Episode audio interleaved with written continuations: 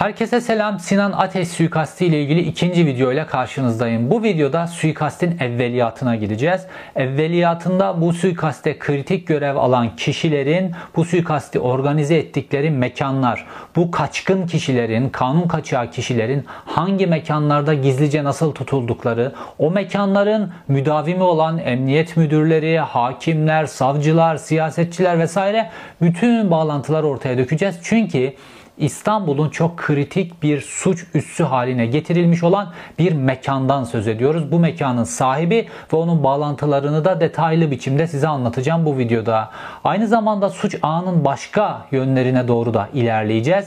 Tayyip Erdoğan neden bu suikastin araştırılmasıyla ilgili bu kadar iştahlı? Bu AKP-MHP koalisyon içerisindeki nasıl bir dengeye tekabül ediyor?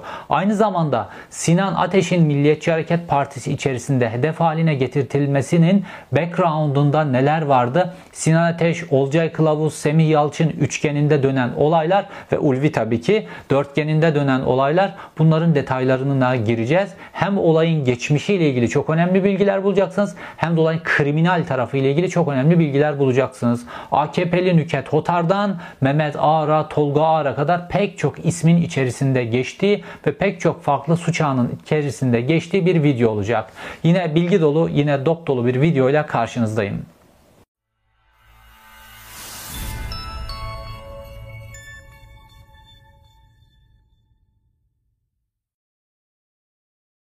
İstanbul'daki bu suç karargahı ile ilgili bilgileri, detayları vermeden önce bu Sinan Ateş suikastini gerçekleştiren çetenin emniyet teşkilatı içerisinde nasıl bağları ve nasıl kuvveti olduğunu anlatmam gerekiyor. Çünkü İstanbul'da bu suç karargahının, bu suç üssünün var olabilmesinin sebebi İstanbul Emniyeti tarafından korunması, İstanbul Emniyeti tarafından adeta dokunulmaz hale getirilmesi. Ve sadece İstanbul Emniyetinden ibaret de değil. Bu suç üstünün müdavimi olan hakimler, savcılar, siyasetçiler, mafya babaları herkesin ortak olarak kullanıldığı dokunulmaz hale gelen bir suç üstünden söz edeceğiz. Şimdi Sinan Ateş suikastı ile ilgili artık herkesin mütabık olduğu bir troika var. Edip Semih Yalçın, İzzet Ulvi Yönter ve Olcay Kılavuz. Bunların üçünün emir ve talimatları doğrultusunda bu suç üstünde bu suikast planlandı ve nihayetinde gerçekleştirildi. Şimdi baktığımızda bu üçlü Edip Semih Yalçın, İzzet Ulvi Yönter ve Olcay Kılavuz bunların emniyet teşkilatı içerisinde normal bir siyasetçinin çok üzerinde bağlantılar oldu ve emniyet teşkilatıyla çok sıkı ilişkiler yürüttüklerini görüyoruz. Şimdi baktığımızda Tolgahan Demirbaş isimli bir isim vardı ve işte bu isim Olcay Kılavuz'un bir ev olarak kullandığı bir yerde yakalandı ve Olcay Kılavuz o ismi teslim etmemek için çok uğraştı ve nihayetinde de o isim gözaltına alınsa da MHP bütün ağırlığını kullanarak bu ismi serbest bıraktı. Peki bu Tolgahan Demirbaş kim? Baktığımızda Tolgahan Demirbaş Olcay Kılavuz'a son derece yakın bir isim. İşte sporcu geçmişi var, voleybolculuk vesaire ve Olcay Kılavuz'un Ülke Ocakları Genel Başkanlığı yaptığı dönemde de şoförlüğünü yapıyor ve bu Tolgahan Kılavuz Teşkilat denen, Ülke Ocakları'nın içerisinde Teşkilat denen bir birim var. O birimin içerisinde. Bu birim Ülke Ocakları Genel Başkanlığı'nın koruma işlerinin yapılması, Ülke Ocakları Genel Başkanı işte bu vurdulu kırdılı işlerin yapılması filan onunla ilgili görevlendirilmiş kendine tahsis edilmiş, Ülke Ocakları Genel Başkanı'na tahsis edilmiş bir birim. Ve Olcay Kılavuz Ülke Ocakları Genel Başkanı olduğunda Tolgan Demirbaş bu birimin içerisinde. Yani çok eskiden beri Olcay Kılavuz'la olan bir ilişkisi var ve onu korudu. Çünkü Olcay Kılavuz'la ilgili pek çok şey biliyor. Fakat Herkes Olcay Kılavuz ismine odaklandı. Bu Edip Semih Yalçın, İzzet Ulvi Yönter filan bunların gözden kaçırılmasına neden oluyor. Oysa ki Olcay Kılavuz Ülke Ocakları Genel Başkanlığı yapıldığı, yapıldığı dönemden bugün Mersin Milletvekili olarak görevine devam ettiği dönem dahil hepsinde bütün emir ve talimatları Edip Semih Yalçın'dan alan kişi. Yani eski ülkücülerin, farklı partilerdeki eski ülkücülerin dövülmesi, e, Devlet Bahçeli muhaliflerinin dövülmesi vesaire bunlarla ilgili bütün emir talimatları Semih Yalçın'ın emir ve talimatlarıyla yapıyor Olcay Kılavuz. Bunu bilelim. Fakat Olcay Kılavuz sürekli olarak aktif olarak sahada görev alan bir isim. Semih Yalçın kendisini daha çok perde gerisinde tutuyor. Ve baktığımızda Olcay Kılavuz sürekli emniyette. Emniyetin farklı birimlerini sürekli olarak ziyaret ediyor. Farklı illere gittiğinde muhakkak o, o ilin emniyet teşkilatına gidiyor, ziyaret ediyor. Fakat özellikle emniyet özel harekata ilişkin özel bir ilgisi var ve hemen her gün emniyet özel harekatın farklı bir birimini ziyaret ediyor. Onlarla sürekli olarak fotoğraflar paylaşıyor.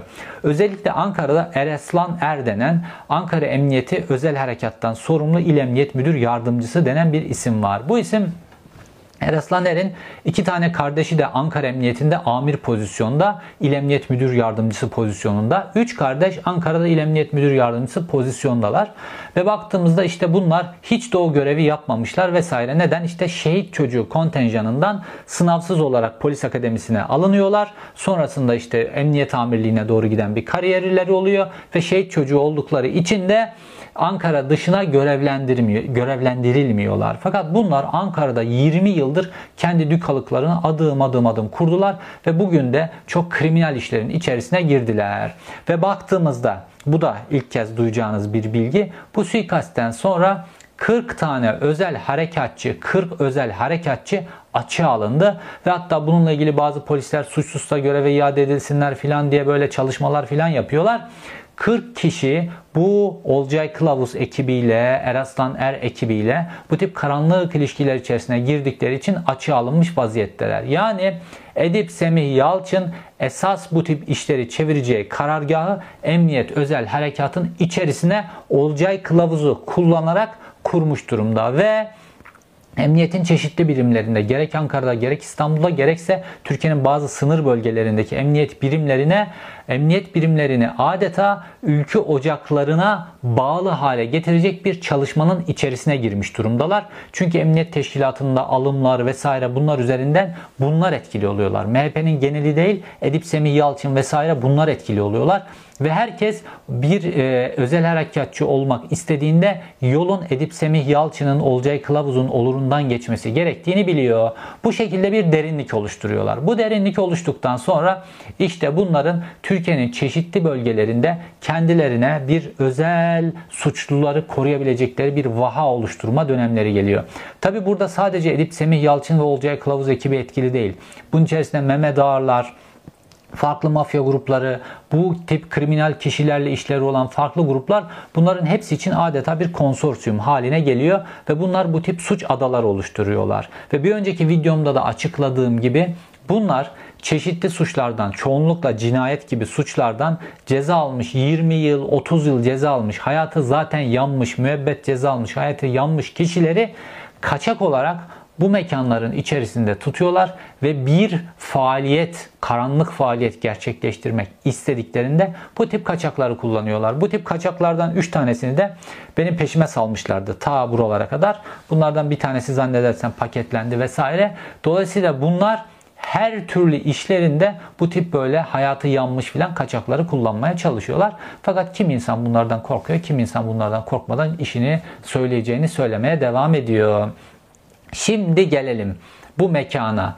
Yani Sinan Ateş suikastinin planlandığı ve Sinan Ateş suikasti gerçekleştikten sonra Doğukan Çepin gelip saklandığı mekana. Suikast de bu mekanda planlandı. Doğukan Çep gayet rahat biçimde mekanın bahçesinde suikastten sonra mekanın bahçesinde kahvaltı yapacak kadar rahat yine bu mekanda davrandı. Çünkü bu mekanın dokunulmazlığı vardı. Fakat çok enteresan bir şey oldu.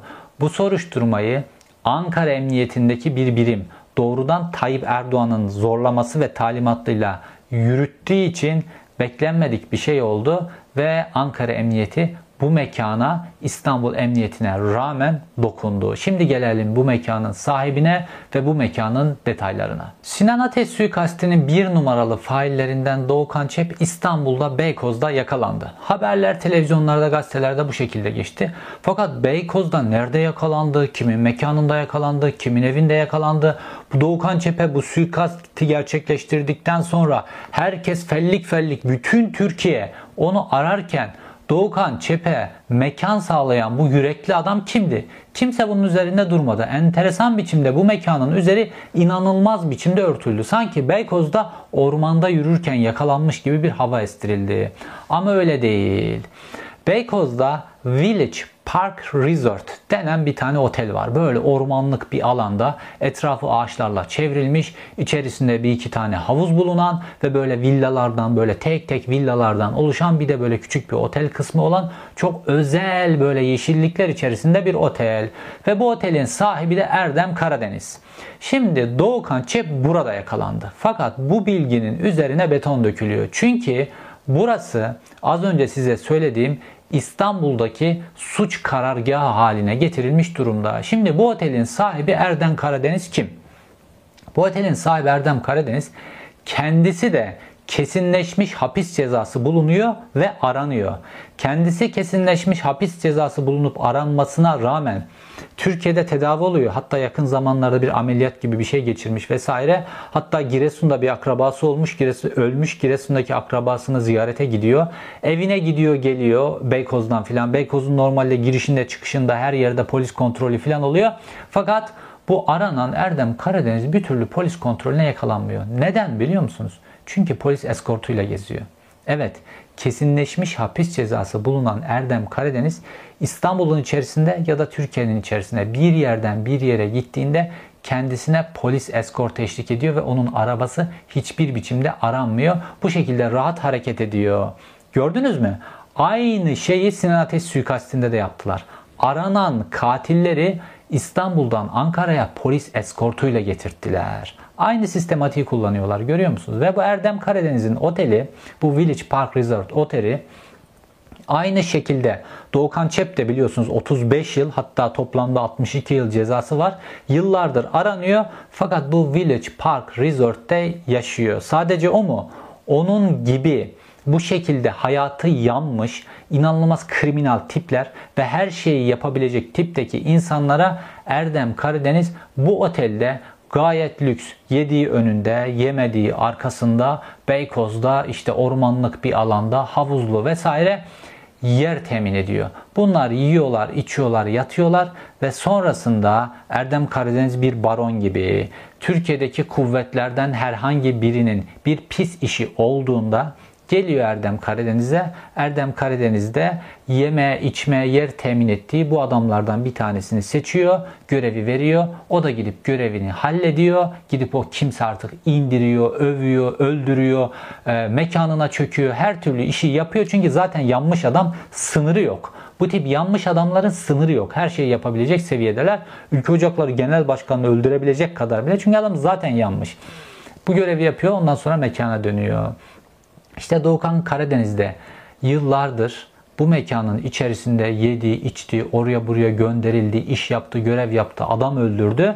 Nihayetinde sonra yine gelip bu otelde keyfince yaşamaya devam etti. Aynı şekilde Sinan Ateş suikastinden sonra da Doğukan Çep geliyor. Bu otelde kahvaltı yapıyor. Otelin görünürde sahipleri olan işte Gökhan ve Erol diye iki kişi var. Ondan sonra bunlarla birlikte kahvaltı yapıyor suikastten sonraki gün ve sonrasında işte otelin sahibiyle beraber ormanlık alana kaçarken filan orada yakalandılar ve ondan sonra Ankara'ya getirildiler.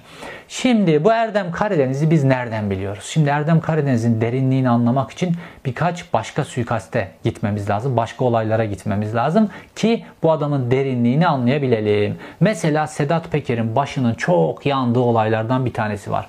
Bu meşhur Cenk Çelik suikasti, Cenk Çelik'in öldürülmesi hadisesi. Sedat Peker ne kadar bu işi ben yapmadım filan diye anlatsa da işte Cenk Çelik'in diğer kardeşi, ailesi filan bunların hepsi Sedat Peker aleyhine videolar çektiler vesaire vesaire. Fakat burada geliyoruz Erdem Karadeniz faktörüne. Şimdi bu öldürülen Cenk Çelik, Sedat Peker'in öldürmekle suçlandığı Cenk Çelik, Erdem Karadeniz vesaire bunların hepsi böyle Ümraniye kökenli mafya grupları. Fakat Erdem Karadeniz almış yürümüş böyle. Bu şu an o sahibi olduğu Village Park Resort oteli de aslında otele çöktü. Böyle çöktüğü birkaç tane otel var. Fakat kendisinin başı belada olduğu için kendisi aranır gözüktüğü için bunları başkalarının üzerine yaptırıyor. Böyle güvendiği oğlu gibi gördüğü kişilerin üzerine yaptırıyor. Şimdi bu Cenk Çelik, bu Erdem Karadeniz'in böyle e, aleyhine videolar filan çekiyor. Onun otoritesini tanımıyor vesaire. Ve Erdem Karadeniz bu Cenk Çelik'i öldürmeye karar veriyor. Ve nihayetinde Cenk Çelik vuruluyor. Fakat bu vurulmadan sonra Cenk Çelik ağır yaralı olarak kullandı, kurtuldu ve birkaç ilaç kullanıyordu vesaire. Nihayetinde ölmedi Cenk Çelik. Ve normalde Erdem Karadeniz'de de Sedat Peker'in ilişkisi var. Fakat sonra bu suikast olayı çünkü bu Cenk Çelikler Sedat Peker'le ilgili de bazı videolar vesaire bu tip işler yaptıkları için Sedat Peker kendisi suçlanınca Erdem Karadeniz'le ilişkisini tamamen ayırıyor. Erdem Karadeniz Sedat Peker'le ilişkisi tamamen kopunca Sarallar grubuna gidiyor ve sonrasında Sarallar grubuyla birazdan da anlatacağım şekilde ilişkilerini yavaş yavaş geliştiriyor.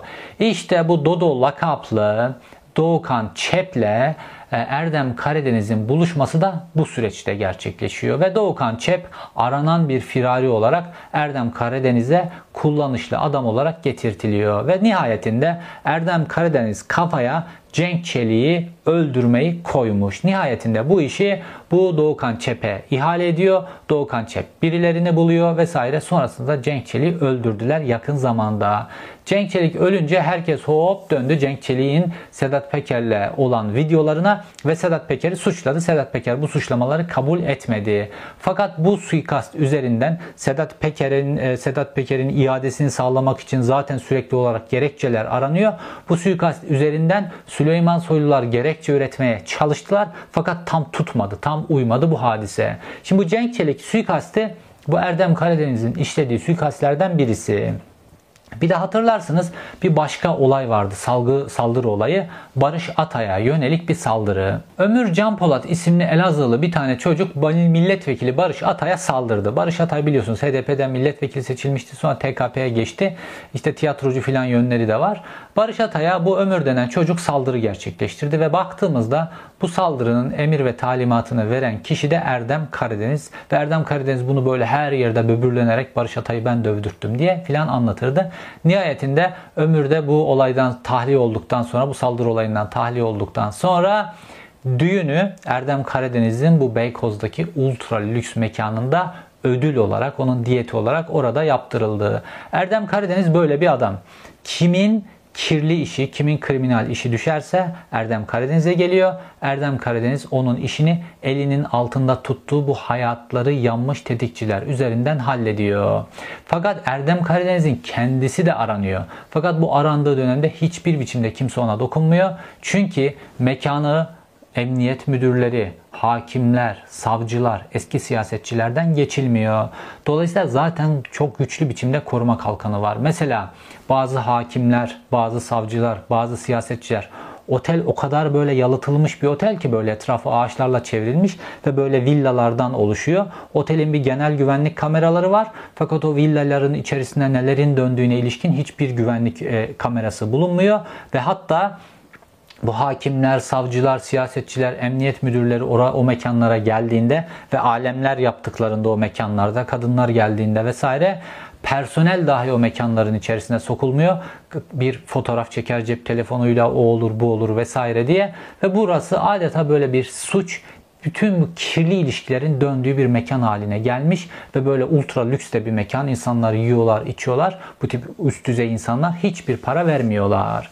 Şimdi bu sebeple bu mekanın üzerine beton döküldü. Çünkü bu mekanda suikasti işledikten sonra Doğukan Çep bu mekana geldi. Zaten suikastin öncesinde de bu mekanda kalıyordu. Suikasti işledikten sonra da bu mekana geldi. Şimdi Erdem Karadeniz Ülke Ocakları Genel Başkanı'nı vurduğu belli.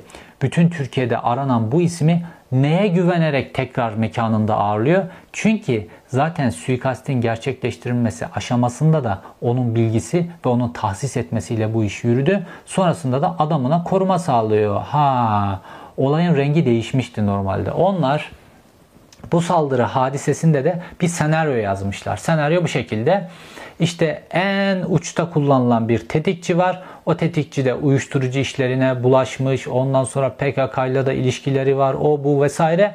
Öyle bir senaryo yazmışlar ki Sinan Ateş öldürüldüğünde Sinan Ateş'in öldürülmesiyle ilgili hiçbir biçimde ülke ocaklarına işin ucu dokunmayacak. Bir polis soruşturması olacak. Bu polis soruşturmasında işte Doğukan Çep'e ulaşılacak, tetikçiye ulaşılacak, tetikçi ortadan kaldırılacak, Doğukan Çep firari gezecek vesaire ve olay ne olacak biliyor musunuz? Ya ülke ocakları genel başkanı zaten bunların mafya ile uyuşturucuyla filan bağları var. İşte bu Sinan Ateş de ülke ocakları genel başkanlığından devrildikten sonra herhalde yolunu bulabilmek için bunlarla ilişkinin içerisine girdi. Zaten Sinan Ateş Türkiye'nin farklı illerini filan geziyor filan. Ondan sonra bunun bu siyasi çabalarını filan birisi finanse ediyordu. Demek ki bu kirli işlerden finanse ediyordu filan. Ondan sonra Sinan Ateş'i sadece öldürmekle kalmayacaklar. Sinan Ateş'in aynı zamanda itibarını da öldürecekler öldükten sonra. Planlama bu şekilde yapılmış ve kendilerine göre güzel plan yapmışlar. İşte kullandıkları adamlar hikayeye uygun adamlar filan ama beklemedikleri bir şey vardı. Tayyip Erdoğan'ın olayın üzerine gitmesi. Bunu hiç beklemiyorlardı. Hatta ne olmuş biliyor musunuz? Benim bütün hadiseden gördüğüm kadar Tayyip Erdoğan'ın bu suikastten, suikastin öncesinde de haberi varmış. Çünkü anladığım kadarıyla buna yol vermişler bu suikaste. Yol verirken de bu adamların hepsini kaydetmişler, belgelemişler, delillemişler.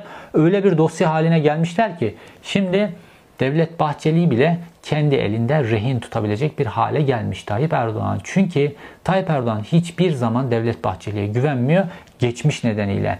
Nasıl Ecevit'le olan koalisyonu bir anda yıkıp kendisi de baraj altına düşme pahasına yıktı ve Ecevit'in partisini %22'lerden %1'lere kadar düşürdüyse kendi koalisyonu ile ilgili de aniden böyle bir şey yapabilir diye düşünüyor. Çünkü Tayyip Erdoğan'ın kendisine göre Devlet Bahçeli derin devletin bir kanadının çok önemli bir adamı. Şimdi kendisiyle koalisyon ortağı olarak, partner ortağı olarak seçilmiş. Fakat bir gün bu kavga patlayacak. O günlere hazırlık yapıyor. Ve bu seçimin öncesinde de Tayyip Erdoğan seçimin öncesinde seçimi kazanmak istediği için, seçimin öncesinde bütün şartları oluşturmak e, istediği için de böyle bir kazık da yemek sürekli demek ki aklında var ki MHP'ye yönelik böyle bir paket yapmışlar. Onların bu işine yol vermişler. Pek çok işlerine yol verdiler. İşte farklı partilerden insanlar dövüldü, Bahçeli'yi eleştirenler dövüldü, bazıları böyle ayaklarından filan vuruldu. Bu tip işler oldu. Bunların hepsini kapattı Tayyip Erdoğan yargıda. Bunların hiçbirisi yargılanmadı. Böyle çok 3-5 gün filan cezaevine girdi failler. Çıktılar ondan sonra. Bunda da böyle bekliyordu herhalde Semih Yalçın ekibi, Edip Semih Yalçın ekibi vesaire ve bu şekilde buna okey verdiler. Bunu planladılar filan. Hikayeyi de güzel yazmışlar. Sinan Ateş'i hem öldürecekler hem de Sinan Ateş'in itibarını da öldürecekler. Bu şekilde planlamışlar. Güzel planlamışlar. Fakat Tayyip Erdoğan da başka bir şey planlıyormuş. Ve nihayetinde iş farklı yürüdü bir anda İstanbul'daki bu mekan basıldı. Bir anda bütün ülke ocaklarının içerisinde Olcay Kılavuz vesaire ekibiyle ilgili bütün deliller ortaya saçıldı. Tek tek tek tek tek adamları toplamaya çalıştılar. Şu an Olcay Kılavuz'u, Semih Yalçın'ı almasalar dahi, bu noktaya kadar işi yapmasalar dahi herkes katilin bunlar olduğunu, emir talimatın bunlardan geldiğini kabul edecek noktada buna ikna olmuş durumda. Çünkü bunun delillerini ortaya saçtılar. Karşı tarafın yani Olcay Kılavuzların, Edip Semih Yalçınların Sinan Ateş'le ilgili bu işte böyle torbacılarla ilişkisi vardı. İçerideki böyle e, ondan sonra kendi iç çatışmaları nedeniyle öldürüldü. Hikayesini servis etmesine fırsat dahi vermediler. Ve nihayetinde adamların en klas mekanlarından bir tanesi İstanbul Village Park Resort'e baskın gerçekleştirdiler. Ve baskında işte Doğukan Cep orada sabah kahvaltı yapıyor otelin sahipleriyle birlikte. Hatta zannedersem Sarallar grubundan birisinin de o sırada otelde olduğu söyleniyor filan. Gayet rahatlar adamlar. Ondan sonra Sarallar grubunun bu işle hiçbir ilgisi yok. Yani bu suikastle hiçbir ilgisi yok benim bildiğim kadarıyla. O ayrı bir şey tesadüf olabilir o sırada. Fakat adamın Doğukan Çep olduğu bu filan herhalde söylenmemiş kimseye. Neyse bunlar bu şekilde kahvaltı yapıyorlar filan. Sonra buraya baskın gerçekleştiriliyor. Hiç beklemiyorlar baskını. Çünkü bugüne kadar pek çok iş yapmışlar. Hiçbirinde basılmamışlar. Bu baskın gerçekleşiyor. Fakat İstanbul Emniyeti işte burada devreye giriyor. Çünkü normalde bu mekanla ilgili de derinleştirme yapılması lazım. Bu adam bu MHP Ülke Ocakları Genel Başkanı'nı öldürtmüş Doğukan Çep herhangi bir restoranda, tevafukan, herhangi bir otelde, herhangi bir kişinin evinde bilmeden filan gel adamın da hayatı kayar. Adam bunu izah edene kadar bir sene cezaevinde yatar.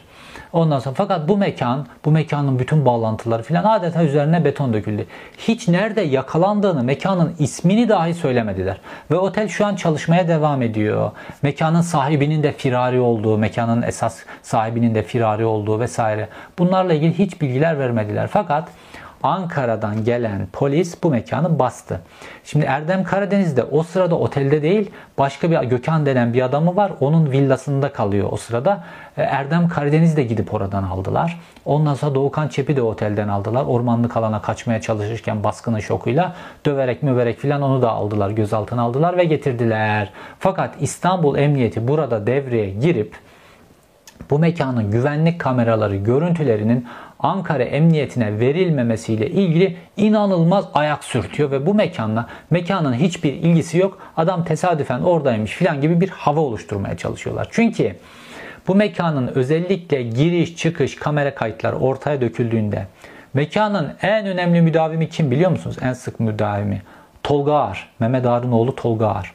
Tolga Ağar'ın kaç kere bu mekana geldiği, Tolga Ağar bu mekana geldiğinde araması olan kimlerin kimlerin kimlerinde bu mekanda olduğu, o mekana gelen mafya liderleri, o mekana gelen Mehmet Ağarlar, o mekana gelen siyasetçiler, o mekana gelen hakimler, savcılar, o mekana gelen İstanbul Emniyetinin yetkilileri.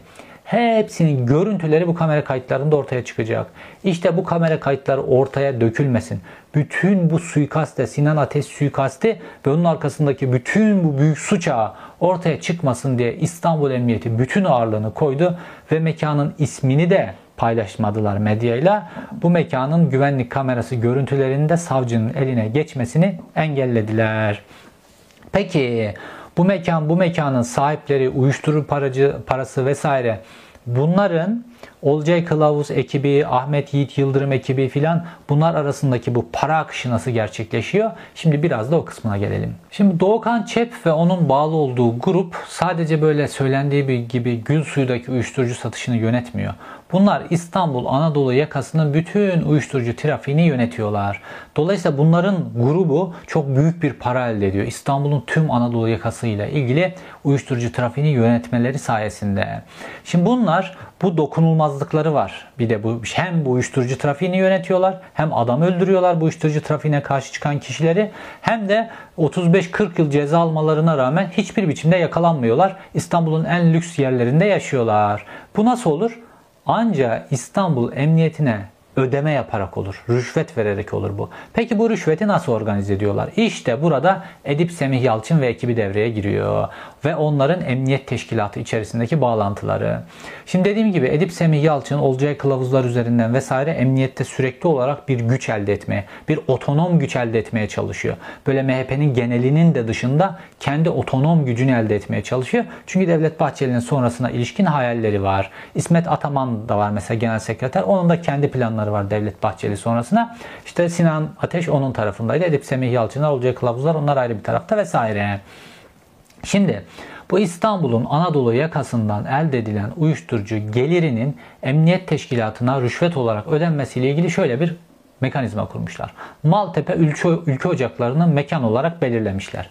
Sözde bu grup, Doğukan Çep vesaire bu Dodo filan bütün bu ekip her ay düzenli olarak Türkmen Dağı'na, Doğu Türkistan'a para göndermekle ilgili getirip her ay çanta içerisinde buraya para bırakıyorlar. Sözde paralar Türkmen Dağı'na gidiyor. Sözde paralar Doğu Türkistan'a gidiyor. Bunların hepsi ayak tabii ki. Zaten bu mafya grupları Türkiye'de var ya hep böyledir böyle. Hep böyle milliyetçi, vatansever vesaire giderler bir adamdan para isterler. Ne için? Ya şey çocukları falan var onlara yardım. Birisinden para isterler ne için? İşte bilmem nerede yetimler var ona yardım. Birisinden para isterler işte Suriye'deki Türkmen kardeşlerimize yardım filan. Hep böyle milletten haraç alırlar. Bunlar da bu şekilde her ay Maltepe ülke ocaklarına çantalarını götürüyorlar ve sözde Türkmen Dağı'na, Suriye'deki Türkmenlere, Doğu Türkistan'a para götürüyor diye bu parayı veriyorlar. Sonra bu paranın paylaşımı gerçekleşiyor tabii ki. Bu paranın bir kısmı bütün bu çeteyi işte az önce saydığım Erden e, Karadeniz'in kurduğu bu dokunulmaz suç karargahına göz yumma vesaire bunların hepsinin karşılığında yani İstanbul'un Anadolu yakasındaki suç ağının karşılığında emniyet teşkilatında gerekli yerlere ödeniyor mu bu paranın bir kısmı ödeniyor. Geri kalan kısmı da işte Ahmet Yiğit Yıldırım'ın kontrolünde Olcay Kılavuzlar, Semih Edip Yalçınlar ta Şenkal Atasagun'a kadar giden bu ağın kuvvetlendirilmesiyle ilgili bu tarafa akıyor. Bu korkunç büyük paralardan söz ediyoruz. Bu uyuşturucu o kadar güçlü ki korkunç büyük paralardan söz ediyoruz ve bunların Ülke Ocakları Genel Başkanı'nı böyle e, eski genel başkanını öldürme kararı almak böyle yok adam İyi Parti'ye geçecek de ya İyi Parti'de bir sürü ülkücü var. Koray Aydın var, Musavvat Dervişoğlu var. İyi Parti'ye geçmiş o kadar çok ülkücü var ki İyi Parti'ye geçmek öldürülme nedeni ise bunları öldürün. Böyle bir şey yok yani. Sinan Ateş İyi Parti'ye geçecekmiş de o yüzden öldürülmüş falan yok. Bu işin arka planda rant var, para var. Bu işte bütün böyle konsorsiyum böyle bir suikaste karar vermişse bu işin arkasında para var. Parasız bu tip suikast işlerine gidiyor. Adamı döverler bir şey olur falan filan bu kadar olur ancak. Ki Sinan Ateş Devlet Bahçeli olan bağlılığını son güne kadar devam ettirmiş. Devlet Bahçeli onu görevden almış. Devlet Bahçeli'nin aleyhine tek bir cümle kurmamış. Emredersiniz efendim demiş. Devlet Bahçeli'ye bağlılığını sürekli vurgulamış. MHP'de bütün geleceğini kurgulamış. MHP'den hiçbir zaman ayrılmamış. Böyle İyi Parti ile ilgili filan da bir şey yok adamın yani. Olsa bile e o zaman İyi Parti'deki bütün ülkücüleri öldürsün bunlar filan. Böyle bir şey yok yani. Neyse bunlar bu şekilde bu rantı, bu böyle Türkmenlere yardım şu bu filan çerçevesinde emniyet teşkilatında da kuvvetli oldukları için işte emniyet teşkilatı İstanbul'daki asayiş büro, Anadolu yakasındaki asayiş büro ülke ocaklarının emrinde ödeme oraya yapılıyor. Onlar onlar birbirlerine göz yumdukları böylesine bir şebeke kurmuşlar. Bu şebekeye çomak sokan isimlerden bir tanesi de işte Sinan Ateş ve Sinan Ateş'le birlikte hareket eden MHP'deki isimler. Çünkü Edip Semih Yalçınların kurdukları bu şeye sadece böyle Sinan Ateş, ki Sinan Ateş genç birisi böyle. Kendisinin böyle bu çarka böyle, kendisinin bu kadar çok kuvveti yok. Fakat Sinan Ateş'in birlikte hareket ettiği daha yaşlı ülkücüler var ve bunlar bu durumdan rahatsızlar ve bunlar bu çarka yönelik işte raporlar hazırlıyorlar, bir şeyler yapıyorlar vesaire ve bu nedenle de rahatsız oluyorlar. Konunun bir diğer yanı da tabii ki bu adamlar sadece e, uyuşturucu parası yeter mi bu adamlara? Bir de FETÖ borsası var. Bu FETÖ borsası ayağı da bu konunun en önemli ayaklarından bir tanesi. Çünkü bunlar Sinan Ateş'i, Sinan Ateş'in beraber hareket ettiği kişi, kişileri cemaatçi olarak niteleyince bunlar da öyle mi diyorlar? Bunlar da bunlar hakkında dosya oluşturuyorlar ve oluşturulan dosyada da ne çıkıyor? İşte Olcay Kılavuz'un, Edip Semih Yalçın'ın, İzzet Ulvi Yönter vesaire bunların nasıl FETÖ borsası oluşturdukları, insanları nasıl kestiklerine ilişkin dosyalar. Çünkü adamların bir ayağı emniyetin içerisinde. Emniyet mesela gidiyor ne yapıyor? Bir tane iş adamı. Bu iş adamı geçmişte işte cemaatin Türkçe olimpiyatlarına işte bağışta bulunmuş. Başka bir şey öğrenci yurtlarına bağışta bulunmuş filan. Bu bilgileri devletin istihbarat yöntemleriyle elde ediyorlar. Sonra bu bilgiler geliyor. Edip Semih Yalçınlar, Olcay Kılavuzlar bunlara teslim ediliyor polisler tarafından. Bunlar da bu kişileri çağırıyorlar. Şu an herkes zaten biliyor. Bu tip bir davada başınız devletle belaya girdiğinde gidip ülkücü avukat bulacaksınız. Herkes bunu kabullenmiş durumda. Bunlar nedeniyle, bu A nedeniyle. Sonra bunlar bunu çağırıyorlar. E herkes de bunu bildiği için bunlar bunu çağırınca işte ocağı, mocağı, parti oraya buraya çağırınca ve nihayetinde önlerine bu dosyayı koyduğunda onlar da adamın istedikleri mal varlığının %20'si, %30'u artık ne kadar kestilerse hesap bu hesabı ödüyor ve işte bağış yapmış filan bu çok büyük suçmuş filan bu suçlamadan kurtuluyor. Ve bununla ilgili de tabi dosyalar var, şahitlikler var, var oğlu var. Sinan Ateşler vesaire onlar da bunlar oluşturuyor. Madem siz bize işte cemaatçi suçlaması yapıyorsunuz, aha bu da sizin şeyiniz diye bunlar da karşı dosya oluşturuyorlar. Fakat Sinan Ateş'le ilgili olayın çok enteresan bir boyutu var. O da Nüket Otar'a dayanıyor. AKP'li Nüket Otar'a dayanıyor. Ki Sinan Ateş'in görevden aldırılmasının sebeplerinden bir tanesi de budur. Şimdi 2010'lu yıllarda Turgay Baştuğ ve Olcay Kılavuz Ülke Ocakları Genel Başkan Yardımcısı. Ve işte 2011'lere falan geldiğimizde Ülke Ocakları Genel Başkanı Harun Öztürk var. Onun değişmesi söz konusu. Ve iki tane aday var. Genelde de Ülke Ocakları Genel Başkan Yardımcılarından birisi Ülke Ocakları Genel Başkanı olmakta en önemli adaylardır. İşte Turgay Baştuğ ve Olcay Kılavuz adam bu bunlar adaylar. Ve nihayetinde e, Devlet Bahçeli Olcay Kılavuz'u Ülke Ocakları Genel Başkanı olarak seçiyor ve Olcay Kılavuz Ülke Ocakları Genel Başkanı oluyor. Sonrasında da e, Turgay Baştuğ da MHP Ankara İl Başkanı oldu devam eden süreçte. Fakat bunların arasında esas olarak rekabet var. Sinan Ateş o zaman bu rekabetin içerisinde değil. Sinan Ateş İsmet Büyükataman'la MHP Genel Sekreteri İsmet Büyükataman'la ayrı bir yolda yürüyor ve Ülke Ocakları'yla çok da ilişkisi yok aslında Ülke Ocakları'yla o kariyerinin o başamasında daha genç yıllarında, lise yıllarında, üniversite yıllarında vesaire ülke ocaklarında tabii ki görev almış. Hatta ülke ocaklarında genel sekreter yardımcılığı mı öyle bir şeyler filan da yapmış ama sonrasında İsmet Büyükataman'la ayrı bir kariyer yönetiyor. Neyse bu e, Olcay Kılavuz'un Ülke Ocakları Genel Başkanı olmasından sonra Devlet Bahçeli'nin gözüne girdiği bir süreç var. O da şu. Biliyorsunuz 2015 yılında MHP çok büyük bir türbülansın içerisine girdi. İşte Devlet Bahçeli'ye karşı imzalar toplanıyordu. İşte Koray Aydın, Meral Akşener birlikte hareket ediyorlardı. Sinan Oğan diğer taraftan e, Devlet Bahçeli'ye karşı bir adaydı. Ve normalde hem Meral Akşener çok kuvvetli, hem Koray Aydın çok kuvvetli, hem de Sinan Oğan da kuvvetli böyle gelecek vadeden bir lider vesaire. Devlet Bahçeli devrilecekti normalde. Burada Devlet Bahçeli'nin imdadına iki şey yetişti. Bunlardan bir tanesi Tayyip Erdoğan'ın yargı üzerinden tamamen haksız saçma sapan kararlarla Meral Akşener'in önünü kapatmasıydı. Birinci imdada yetişen şey buydu. İkincisi de Ülke Ocakları Genel Başkanı Olcay Kılavuz'un bütün benliğiyle Devlet Bahçeli'nin yanında durması. Devlet Bahçeli'ye muhalif olanları dövdürdü. İşte e, eğer kongreye giderse kongrenin basılacağına ilişkin dedikodular çıkarttı vesaire. Bütün benliğiyle ülke ocaklarını Devlet Bahçeli'nin yanında tuttu. Koray Aydınların, Meral Akşenerlerin, Yavuz Oğanların baskı altında olması, çalışamamaları, ülke ocaklarında onların yanında olmak isteyenlerin baskı altına alınması, MHP teşkilatlarında Meral Akşener'le Yavuz Oğan'la hareket etmek isteyenlerin baskı altına alınmaları, dövdürülmeleri vesaire. Bütün bu süreci Olcay Kılavuz yönetti ve bu süreci yönettip Devlet Bahçeli'yi genel başkanlık koltuğunda tutan isimlerden bir tanesi Olcay Kılavuz'dur. Diğeri Tayyip Erdoğan'dır. Ve Devlet Bahçeli'nin bu iki isme de inanılmaz minnet borcu oluştu. Şimdi bu suikaste rağmen ben Devlet Bahçeli'nin bu suikaste doğrudan Sinan Ateş'i öldürün diye emir verdiğini düşünmüyorum ben açıkçası.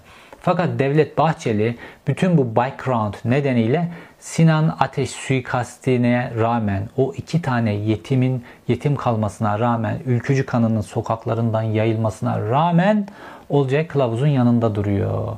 Kendi koltuğuyla ilgili minnet oluşmuş olması nedeniyle. Olayın background'unda bu var. Bu sebeple işte Olcay Kılavuz'u ödüllendirdi ve daha Ülke Ocakları Genel Başkanlığından istifa etmeden, ettirmeden onu milletvekilliğine aday yaptı. Sonrasında da onu milletvekili yaptı. Sonrasında da genel başkanlığı Ülke Ocakları Genel Başkanlığı'nı değişti. Ve işte okumuş, yazmış, Ülke Ocakları'nda bir reform yapar falan diye Sinan Ateş getirildi. Fakat Sinan Ateş bu süreçte Turgay Baştuğ ismi çok önemli. Sinan Ateş bu süreçte Ankara MHP İl Başkanı Turgay Baştuğ'la birlikte hareket ediyordu. İsmet Büyükataman'la birlikte hareket ediyordu. Fakat Olcay Kılavuz, Erip Semih Yalçınlar vesaire bunlar hareketi ellerinde tutabilmek için. Özellikle de Devlet Bahçeli her an öldü, ölebilir vesaire. O süreçte Devlet Bahçeli'nin sonrasında seçilecek isimde ülke ocaklarının duruşu çok önemli olduğu için ülke ocaklarını ele geçirmek çok önemliydi. MHP'nin Bahçeli'den sonrasındaki genel başkanın kim olacağını belirlemekte ülke ocaklarının kimin elinde olduğu önemlidir. Bu sebeple Sinan Ateş'in elinden ülke ocaklarını almakla ilgili işte projeler geliştiriyorlar. Bu projeler böyle adım adım yürüyor. Bunlardan bir tanesi Sinan Ateş'in adının işte cemaatçiye çıkartılması meselesi. Devlet Bahçeli'ye kadar bu işi iletiyorlar. Devlet Bahçeli bununla ilgili özel bir ekip kuruyor. Bu ekip gidiyor işte Bursa'da Sinan Ateş'in çocukluğunun geçtiği, küçüklüğünün geçtiği yerlerde arkadaşlarını buluyorlar, usulünce soruyorlar vesaire. Sonra Devlet Bahçeli'ye bununla ilgili bir bilgi notu getiriyorlar. Devlet Bahçeli'nin kafasında tam bir netleşmiyor bu hadise. Fakat bir tuğla attılar. Sonuçta Devlet Bahçeli'nin kafasına bir şüphe attılar. Sonrasında Sinan Ateş'in Adalet ve Kalkınma Partisi ile ilgili bazı e, koalisyonla ilgili bazı tabi rahatsızlıkları var. Sinan Ateş normalde MHP ile AKP koalisyonundan memnun olan bir isim değil. Fakat Devlet Bahçeli böyle uygun gördüğü için işte lider doktrin şu bu filan.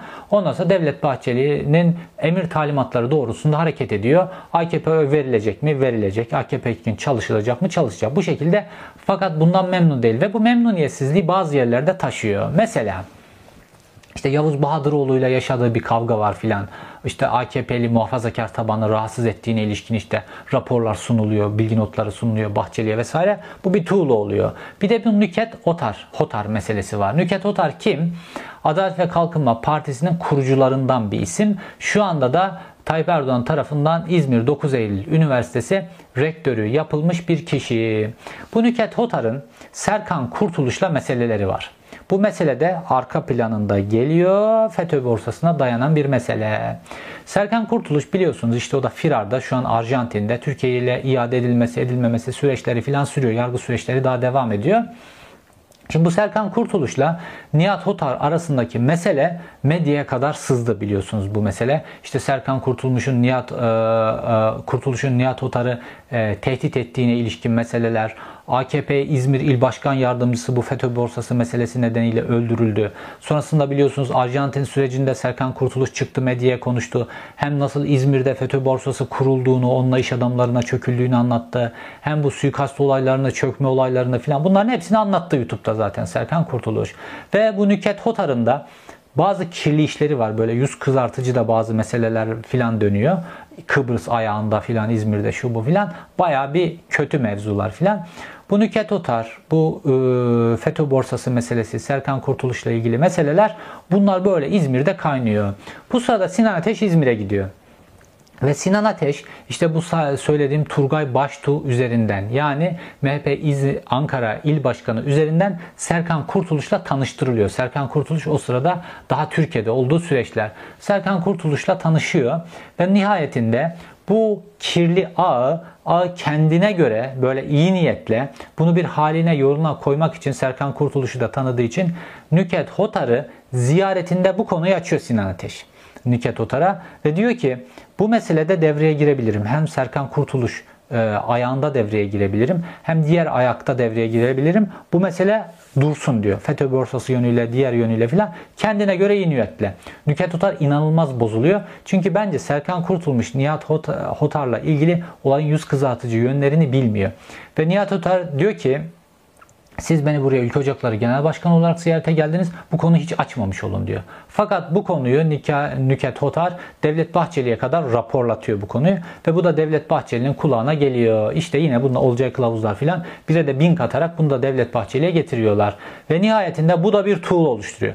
Böyle tuğlaları Devlet Bahçeli'nin kafasında oluştura, oluştura, oluştura ondan sonra Sinan Ateş'i görevden aldırıyorlar. Tabi Sinan Ateş bu süreçte e, görevden alındıktan sonra bu olayları araştırıyor. Ben niye görevden alındım filan diye araştırıyor.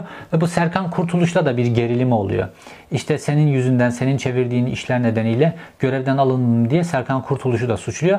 Hatta Serkan Kurtuluş da Sinan Ateş'i tehdit ediyor görevden alındıktan sonra. Bununla ilgili de zannedersem Veysel mi ismini tam hatırlayamıyorum şimdi bir MHP'li devreye giriyor. Ondan sonra bu tehdit sürecini durduruyor vesaire. Olaylar böyle. Bahçeli'nin kafasında adım adım adım tuğlaları koya koya koya Sinan Ateş'i bitiriyorlar. Sinan Ateş'i görevden aldırıyorlar. Fakat Sinan Ateş de bunların bütün tezgahını ortaya çıkarmakla ilgili ant içmiş. Parti bunlardan kurtaracağım diye düşünüyor. Ve bununla ilgili çalışmalar yapıyor. Bu çalışmalarda Türkiye'nin çeşitli yerlerini geziyor. Tabii ki bunu akademisyen maaşıyla yapamaz bu kadar gezileri falan. Bir ofisi var bunu akademisyen maaşıyla karşılayamaz tabii ki. Elbette MHP'nin içerisinde ona finans desteği vesaire veren kişiler var. Ve bu kişiler de bu Semih Edip, Semih Yalçın vesaire bu çeteden kurtulmak isteyen kişiler bunlar da onu destekliyorlar. O da işte böyle sahada çalışarak bilgi topluyor bunlar aleyhine. Bunların narko işleriyle ilgili, bunların FETÖ borsası işleriyle ilgili sürekli bilgiler topluyor, topluyor, topluyor ve bu bilgilerin bir şekilde bir gün uygun biçimde Devlet Bahçeli'yi ikna edebileceği ve Devlet Bahçeli'nin bir sözüne bakar. Semih Yalçın'ı yemek, Olcay Kılavuz'u yemek filan bunlarla ilgili yeterli tuğlaların Devlet Bahçeli'nin kafasında bu sefer kendi aleyhlerine yerleşebileceğine ilişkin kanaatte getirince Olcay Kılavuz ekibi, Edip Semih Yalçın ekibi Sinan Ateş'in kalemini kırıyorlar. Bu kalemini kırma sürecinde de işte az önce saydığım bütün bu uyuşturucu ağı, para ağı, rüşvet ağı vesaire bu şekilde emniyetle birlikte, emniyetle organize biçimde beslendikleri kaynağa gidiyorlar. Nereye gidiyorlar? İstanbul'daki suç karargahına. O suç karargahında firari kişiler zaten oradaki villalarda besleniyor ve Erdem Karadeniz'de bu iş ihale ediliyor. Erdem Karadeniz'de onlara getiriyor. Doğukan Çep'i buluyor. Bu adam yapar diyor. Ondan sonra onlar işte Doğukan Çep, onun bulduğu adam, onların e, özel harekatçı eskortlarla İstanbul'dan Ankara'ya getirilmesi vesaire bütün bu süreci ve hikayeyi ayarlıyorlar. Hikaye Sinan Ateş'in itibarında yere batıracak şekilde bir hikaye. Fakat hesaplamadıkları şey Tayyip Erdoğan'ın devreye girmesi. Şimdi zannetmeyin ki böyle Tayyip Erdoğan böyle bu suç ağının tamamından kurtulmak kurtulmak istiyor ve bu sebeple de işte e, bu suikast soruşturmasının önünü açıyor. Savcıya böyle polislere falan destek veriyor. Böyle bir şey değil. Ankara Asayiş'ten sorumlu emniyet müdürü de işte bu suikasti şu an araştıran Oben diye bir tane müdür var. O da en az diğer polisler kadar kirli bir müdür. Bu konuda sorun yok. Fakat mesele şu. Tayyip Erdoğan da bir siyasi mühendisliğin içerisine girmiş vaziyette. Baktığınızda birden fazla kuş vuruyor Tayyip Erdoğan bu soruşturmanın önünü açarak. Süleyman Soylu'ya bakın bu soruşturmadan sonra süt dökmüş kediye döndü böyle. Sayfasında her gün böyle işte uyuşturucuyla mücadeleyle ilgili paylaşımlar yapmaya başladı. Kendisinin bu işlerle ilgisi yok filan. Görevinin başında mazbut bir adam uyuşturucuyla mücadele ediyor filan. Tayyip Erdoğan Süleyman Soylu tam kafesledi bu hadisede. Tabi Tayyip Erdoğan da MHP Tayyip Erdoğan için önemli bir partner ve MHP'nin Devlet Bahçeli'den sonra liderinin belirlenmesi meselesinde de Tayyip Erdoğan söz sahibi olmak istiyor. Tayyip Erdoğan'ın en önemli özelliklerinden bir tanesi rakiplerini belirlemesidir. Tayyip Erdoğan'ın en önemli özelliklerinden bir tanesi siyasetin bütününü dizayn etmeye çalışmasıdır ve muhalif partileri de dizayn etmeye çalışır. Ve baktığımızda bütün bu otoriter rejimlerde, diktatöryal rejimlerde muhaliflerini de kendileri dizayn ederler. Muhalif partilere de bir sınır belirlerler ve muhalif partilerin liderliğini de kendileri dizayn ederler. Tayyip Erdoğan da bu aşamaya geçmek istiyor.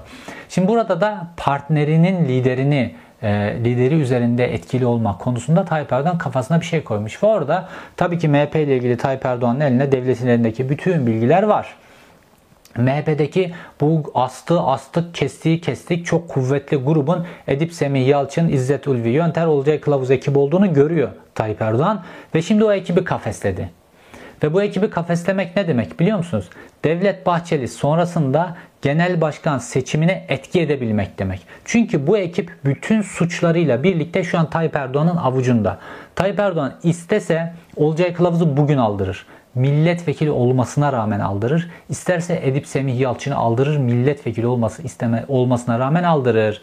Ya da bunları Devlet Bahçeli tasfiye ederse o zaman da istese aldırır. Fakat ben Tayyip Erdoğan'ın bunları kendi avucunda fakat kuvvetli pozisyonda, MHP'de kuvvetli pozisyonda tutmaya çalışacağını, buna yol vereceğini düşünüyorum ben. Bu kadar ileri gitmeyecektir Tayyip Erdoğan. Adamlar zaten avucumda. Avucumda olan adamları kaybetmeyeyim. Yerine daha temizleri gelmesin. Tayyip Erdoğan böyle düşünür, böyle çalışır. Şimdi Devlet Bahçeli sonrasında Edip Semih Yalçınlar, ülke ocaklarını da ellerinde bulundurdukları için vesaire bunlar bir aday çıkaracaklar. O kongrede ülke ocakları, ateşli ülkücüler, vuran, kıran filan kişilerin karşısında kim aday olabilecek? Bahçeli'nin seçildiği zamanı da hatırlayın filan.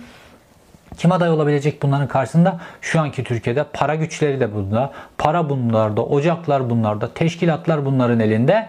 Ee, şimdi peki onlar kimin elinde şu anda? Onlar da işte Tayyip Erdoğan'ın eline geçtiler. Tayyip Erdoğan da Bahçeli sonrasına yönelik bir hazırlık içerisinde. Edip Semih Yalçın'ın bir hazırlığı vardı. İsmet Büyükataman'ın bir hazırlığı vardı filan. Şimdi Tayyip Erdoğan en büyük hazırlığı olan kişi pozisyonuna geçti. Ayrıca dediğim gibi MHP'nin olası bir koalisyondan ayrılma ihtimalini kendisini hiç olmayacak bir zamanda satma ihtimalini Tayyip Erdoğan eline geçirdiği bu koz sayesinde şu an imkansız hale getirdiğini düşünüyor. Tabi bunlar siyasetin dengeleri içerisindeki hadiseler, bu Ankara'nın karanlık Bizans oyunları vesaire bunlardaki hadiseler. Bir de ülkücü tabandan gelen tepkiler var. Çeşitli protestolar görüyorsunuz biliyorsunuz. MHP'den bu kadar sert tepkilere rağmen, herkes sessiz kalacak baskısına rağmen sokaklara afişler asılıyor, insanlar protesto yapıyorlar, bıyıklarını kesenler var vesaire ve MHP'den binlerce istifa var MHP'den.